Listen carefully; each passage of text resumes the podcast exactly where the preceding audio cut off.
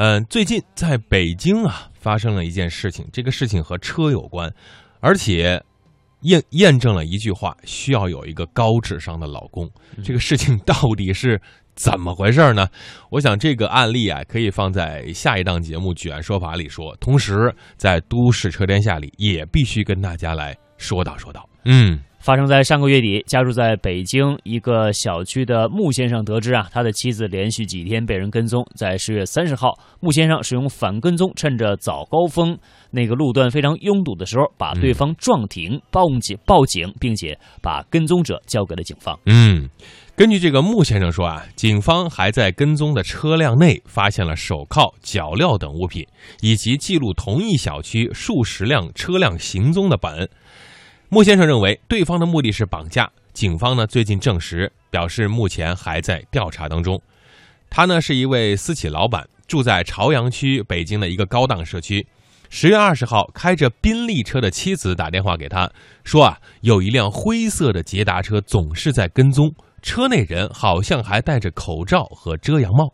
嗯，那随后呢？这妻子啊就继续开车，一直开到了离他家不太远的一个十字路口。但是呢，那辆灰色捷达车啊仍然是在车后不远的地方跟着。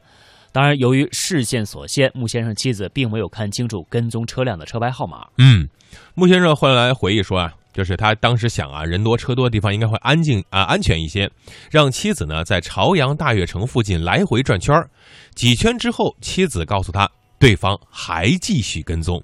当时穆先生就肯定说，这是被确认跟踪了。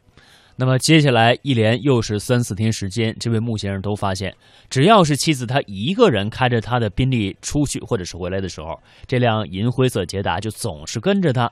穆先生说，在这之前他的车呢被砸过，呃，那也从刚从银行取过几万的现金被盗过，但是啊，这种事情不是一次两次了，不跟踪啊，怎么会知道他的行踪呢？嗯。呃，穆先生说呢，想过报警，但是手头没有证据，而且会打草惊蛇。经过仔细的思量，穆先生做了一个大胆的决定：反跟踪，撞停对方，弄清对手的目的，拿到证据，然后伺机报警。嗯。这个时候，穆先生就先在自己公司里面找了七八个人，然后弄来了四辆车，而且安装了行车记录仪。通过仔细的研究地图和踩点儿他把行动时间定在了十月三十号那天的星期五。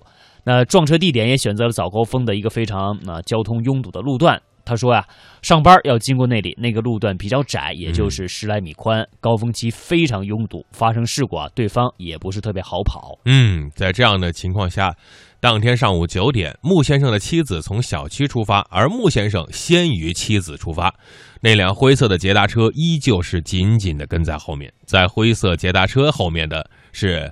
螳螂捕蝉，黄雀在后。穆先生安排了四辆车，嗯，那么有六辆车就向西驶过了朝阳北路，在红领巾桥上的东四环主路，随后在这个霄云桥的路口出去，左拐进入到霄云路，经过第一个红绿灯之后，大约三四十米的地方，先踩好点儿的地方呢，穆先生哎发出指令，说。撞，然后呢，四辆车就慢慢靠近这辆灰色捷达车，把它给撞停了。嗯，穆先生说呀，当时灰色捷达下来一个人，戴着遮阳帽和口罩，说拿两百元私了，当时就火了啊！这个穆先生冲上去扯下他的口罩，问他为什么跟踪。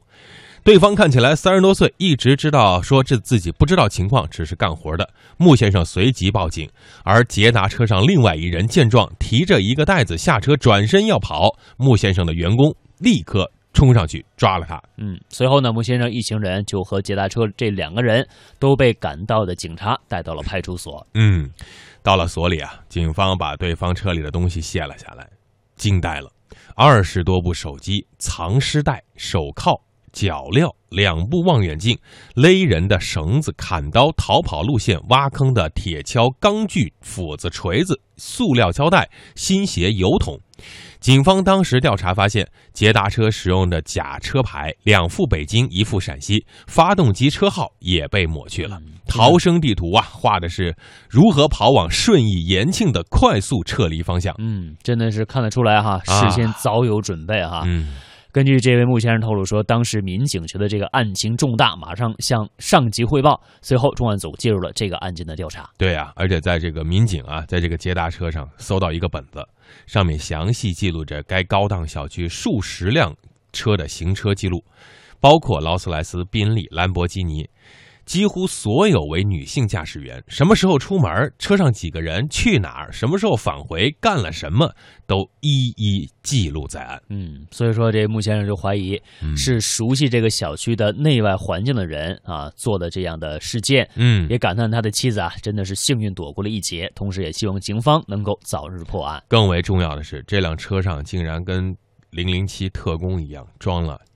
GPS 定位仪，嗯，而且是安在车底的。对，在这样的情况下，没有没有任何的痕迹就能够看到这辆车，啊，所以这个在这样的情况新闻发布之后呢。